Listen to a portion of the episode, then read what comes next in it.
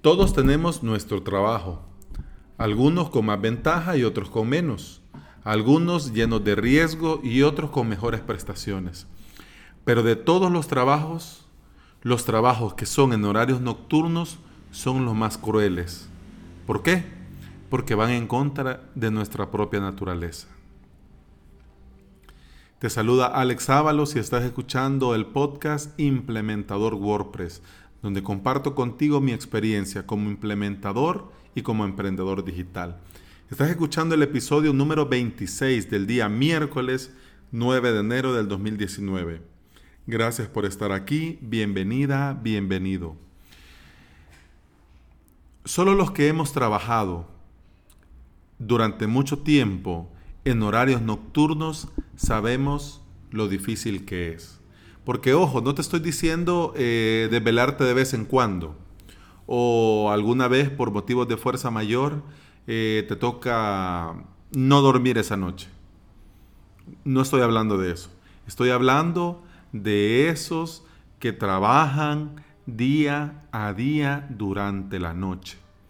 Yo estuve cinco años trabajando de noche, en la noche, toda la noche, y no toda la noche, sino que además de trabajar de 7 de la noche a 7 de la mañana, perdón, tenía que terminar, dejar todo hecho, aunque fuera a las 8, a las 9, a las 10, a las 11 o a las 12 ya del día siguiente. Estamos hablando de las 12 del mediodía. Ojo. Entonces, solo los que hemos atravesado por ese calvario sabemos lo inhumano que es trabajar de noche. Un aplauso desde aquí para todos aquellos profesionales que por vocación deciden hacerlo. Estamos hablando, por ejemplo, de médicos, de enfermeras, de bomberos, policías. Estamos hablando de todo ese profesional de que para bien o para mal, así como en el día debe de haber alguien, también en la noche. Para todos ellos desde aquí, mi más sincera felicitación. Yo, gracias a Dios, desde este año 2019 eh, ya no estoy trabajando de noche, renuncié. Renuncié para dedicarme 100% a emprender mi proyecto online. Y este es el plan que estoy haciendo. Pero cualquiera diría, bueno, y ahorita que estamos a estas alturas, dirías, Alex, es cierto, hoy es miércoles random. Pucha, pero este tema está muy random. pero ya voy a llegar al punto y me vas a entender perfectamente. Pero quiero eh, ampliar la idea un poquito más.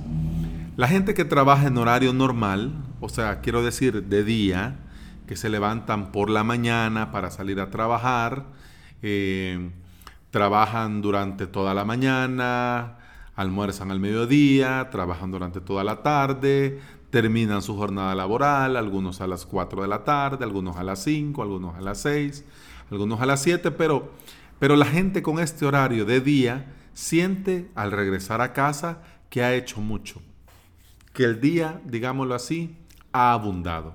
Mm. Quizás más, quizás menos, pero sienten que, lo han hecho bien, ¿eh? que ya está hecho el día, que la jornada ya terminó. Pero ¿qué es lo que pasa con esta gente con el horario de día? Que se crea una ilusión que si vos estás por la noche, no haces mucho. O vos no aprovechas tu jornada de, de trabajo. O es chivo porque pasa muy rápido. Claro, pasa rápido para el que está dormido.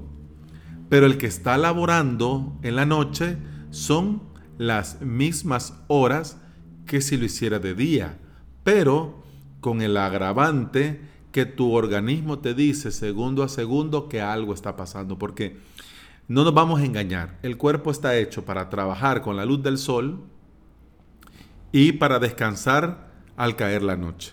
O sea, son años de evolución. Y hasta la misma ciencia médica te lo dice. Perdón. Te lo dice que trabajar de noche, que trabajar de noche, además de afectar tu salud, también afecta la forma en la que te relacionas y la forma en la que tu cerebro trabaja. ¿Por qué? Porque tu cerebro, después de años de evolución de trabajar de esta forma, le tiene que dar vuelta al asunto. Bien. Entonces, ahora vamos al punto. Ajá, ¿y esto qué tiene que ver con los que trabajamos con WordPress? Ahí vamos. ¿Por qué? Porque lo mismo nos pasa a los implementadores WordPress. Así como a los que trabajan de noche, la gente se va a dormir y cuando se despiertan, ven que ya lo tenés todo hecho entonces dice, qué bien, vea, qué rápido, qué, qué fácil, qué chiche, como se dice aquí en El Salvador, quiere decir sencillo, fácil, que no cuesta trabajo. Entonces, yo sé que así dicho así en otro país suena mal, pero por eso abro paréntesis, ahora cierro paréntesis. Y lo mismo nos pasa cuando trabajamos en una web para un cliente. ¿Por qué? Porque nuestro cliente no está aquí viendo lo que hacemos y cómo lo hacemos. Claro, nos paga para eso, nos paga para que se la hagamos y que cuando ya esté hecha le digamos, aquí está. ¿Mm? Entonces pasa que como no nos está viendo, no se valora realmente el trabajo técnico y las horas que invertimos en crear la web. No es lo mismo tener un, WordPress en blanco que tener ya montada un e-commerce. No es lo mismo. No es lo mismo. ¿Por qué? Porque la gente como no nos ve trabajar, entre comillas, como no nos ve ahí dando clic, trabajando, sentado horas y horas frente a la computadora, ellos dicen, ah, si eso es fácil. Es solo de dar clic, clic, clic, clic. Sí, claro, pero hay que saber a qué darle clic y cuándo darle clic. Y por eso es que uno cobra. Uno cobra por el tiempo que uno invierte en hacer realidad esa web. Ahora, con todo esto que te estoy diciendo, te platico también cómo lo hago yo. A mí lo que más me funciona siempre es mantener informado al cliente. ¿Por qué? Porque de esa manera el cliente sabe, el cliente ve y el cliente está enterado de que desde que se comienza hasta que se terminó, se hicieron muchas cosas. Y esas muchas cosas lleva cada cosa su tiempo. Yo por eso estoy em, bastante en desacuerdo con esos implementadores o con esos eh, que crean sitios web con precios cerrados, que te dicen, bueno, entonces una web cuesta 500 dólares. Chacho, pero una web, un blog, no es igual que un e-commerce. O, o, que un catálogo de productos. O que un membership, membership site, membership site. Ya me chivole. Esta es una hora mala para grabar. no es lo mismo que un sitio de membresía, un membership site. membership site, ahí está. no es lo mismo, no le vas a cobrar lo mismo. ¿Por qué? Porque para uno se ocupa un número de horas y para otro otro. O por ejemplo para una landing. ¿Me explico? O sea, sí es cierto de que tampoco nos vamos a regalar el trabajo de decir yo te la hago por 100 dólares solo por hacer pues no, tampoco, tampoco se trata de eso. Se trata de que se valore nuestro trabajo y que mantenemos a nuestro cliente enterado de lo que se está haciendo para que vea que de verdad se está haciendo. Y para eso, en mi humilde opinión, es importante tener un método de trabajo bien establecido. ¿Por qué? porque en guerra avisada no caen soldados. ¿Por qué? Porque si yo ya le dije que vamos a trabajar así, así así, y que usted me va a pagar así, así así, cuando ya esté hecho esto y yo te cobro, pues no debe de haber ninguna sorpresa. ¿Me explico?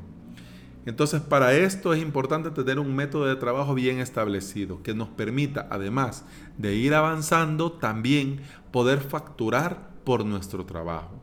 En mi caso, te cuento, yo trabajo por fases. Normalmente son cuatro fases. Entonces le explico a mi cliente que se va a trabajar por fases y que en cada fase, al finalizar cada fase, me tiene que cancelar el 25% del total. Significa que son 100%, significa que en cada fase me tiene que ir dando un 25%, un 25%, un 25%, un 25%, hasta llegar al 100%, hasta entregar el trabajo final, hasta entregar la web, hasta lanzar la producción, hasta estar listo, incluyendo lo que, porque siempre hay algún ajuste o alguna modificación, incluyendo eso. Este es mi caso. Y eso es lo que me ha funcionado a mí. ¿Por qué? Porque yo estoy trabajando en tu proyecto. Vos me contratás, te explico lo de las cuatro fases. Una de las cosas que yo sí lo prefiero es, por ejemplo, evaluar el proyecto. Evaluar el proyecto para, que, para quedar claro lo que se va a hacer y lo que no se va a hacer. Lo que el cliente quiere y lo que el cliente no quiere. Y en esa evaluación voy creando las fases. Y ya cuando tengo creado la fase, bueno, en la primera fase vamos a hacer esto, en la, en la segunda fase vamos a hacer esto otro, en la tercera esto, en la cuarta aquello. Significa que si ya el cliente me aprueba, digamos, este, este presupuesto, porque yo el presupuesto le entrego así, hasta que nos sentamos y ya se crea, entonces, bueno, mira, aquí está. Claro, hay proyectos que se parecen unos con otros, entonces no significa que, cada cliente se vuelve a comenzar de cero. Lo que te quiero decir es que a cada cliente se le hace su propio proyecto. Entonces, al hacer ese proyecto, yo le dejo claro que en cada fase, al finalizar cada fase, yo solicito el 25% del 100 que se va a cobrar. ¿Por qué? Porque así el cliente mira que, se está trabajando, que se está avanzando, por lo tanto, a la hora de pasarle la factura, es como que, ah, sí, han hecho esto, ha hecho esto, entonces está bien. Y además, ¿qué pasa cuando el cliente no paga? O cuando el cliente se pone renuente, o cuando el cliente te dice, bueno, mira, ahorita, ahorita, ahorita, ah, ah me agarras en un mal día, va, hagamos esto. Avanza avanzar porque lo importante es terminar, no hay que detenernos, avanzar. Y eh, la próxima, al terminar la segunda fase, te pago el 50. Ah, ah, no. ¿Por qué? Porque no te voy a estar regalando mi tiempo. Ya trabajé el 25%, pagame mi 25%. ¿No me lo pagas? Pues no sigo. Y ya, Sí, es que me, queda mal, es que ponete en mi lugar, es que no sé qué, es que aquí, que allá, sí, también, pues ponete en el mío. Yo también como, también tengo familia, también tengo responsabilidad, también tengo factura. Entonces, bueno, entonces, ¿cómo salimos? Bien, usted solucione su situación y cuando podamos continuar, pues me avisa. Pero si no me paga esta factura, yo no puedo iniciar la segunda fase. ¿Ya?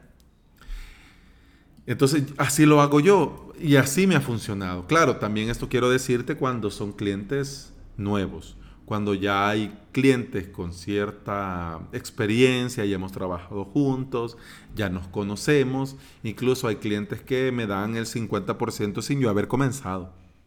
Claro, yo les explico, pero bueno, insisten que les sale mejor así, entonces, por mí, bueno, yo trabajo igual. ¿Y qué es lo que hago? Yo pongo a disposición una página hecha con una web app que se llama Notion. Claro, ¿se pudiera hacer en WordPress? Sí, pero me encanta cómo lo hace Notion y es tan fácil y es tan rápido, entonces lo que menos quiero es complicar las cosas. Entonces yo pongo a disposición esta página hecha en Notion eh, con, bloques eh, de, este diagrama estilo Kanban que, que usa Trello o Trello, no sé cómo lo, cómo lo dicen en tu país pero pues Trello, ¿va? Entonces, eh, en esta página que yo la pongo de manera pública para mi cliente y le mando el enlace por un correo, este, está el desglose de todo el proyecto y está el desglose de cada fase. Y además del desglose de cada fase, están lo clásico que, se usa en, en Trello, en Trello. Eh, esta, esta columna de no iniciado, esta columna de en proceso y esta columna de finalizado, por decir algo. Entonces, prácticamente es, eh, sí, en todos es así, en la mayoría es así. Entonces, en las notas del episodio te dejo un enlace a Notion, por si no lo conocías. Es un todo en uno. Yo estoy bastante en contra de los, de, los de las apps todo en uno, pero este es tan, tan bueno que si lo hubiese conocido no estuviera pagando la, versión premium de Todoist, porque ahí lo haría sin ningún problema. Pero bueno, eh, Notion, te pongo el enlace para que lo veas y además también te comparto un ejemplo de una hoja, de una página de Notion que yo le enviaría a un cliente. Claro, al cliente le va su información. Ahí lo único que te pongo son eh, nombres genéricos. Tarjeta 1, tarjeta 2, tarjeta 3, tarjeta 4. Y, bueno, ya llegamos al final, ya, ya, se nos, ya, se nos, ya, ya, ya nos pasó el tiempo. Pero yo creo que este episodio quedó bastante filosófico. Y, y, creo que sí, me disculpo por eso, pero en honor a la verdad me apetecía desde hace mucho tiempo compartir esta experiencia contigo porque esto de, lo online, esto de lo, de lo, de lo digital, yo creo que se ha visto muy, muy afectado por, por la filosofía de lo gratis. Por ejemplo, cuando salió la Google Play Store, que todo era gratis. Entonces la gente decía, bueno, ¿y pero por qué en el iPhone se paga? Bueno, en el iPhone no todas son de pagas. Pero claro, si tenés un iPhone y has invertido en un iPhone, pues esta aplicación te gusta, entiendo que vas a pagar, aunque también en Android la gente paga. Ojo, no estoy diciendo una cosa ni otra. Lo que te estoy diciendo es que hay una filosofía, hay una forma de ver la vida en la que en Internet todo debe de ser gratis. Y el hecho que nosotros trabajemos por Internet, trabajemos con WordPress, no significa que también debe de ser de gratis. Así que recordemos, lo importante es que el cliente esté informado para que sepa que estamos trabajando. Si tenés algo que comentarme de este tema o de cualquier otro, te leo con el hashtag podcastwp en Twitter y también puedes escribirme en el formulario de contacto de mi sitio web avalos.sb barra contacto. Muchas gracias por estar ahí, gracias por escucharme y nos escuchamos mañana. Mañana toca WordPress, a novedad WordPress. Así que hasta mañana. Chao.